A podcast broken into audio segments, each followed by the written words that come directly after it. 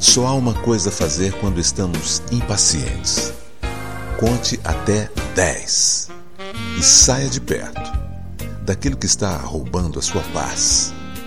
Parece simples, mas às vezes não queremos sair e nem contar até 10, porque vai parecer que estamos fugindo.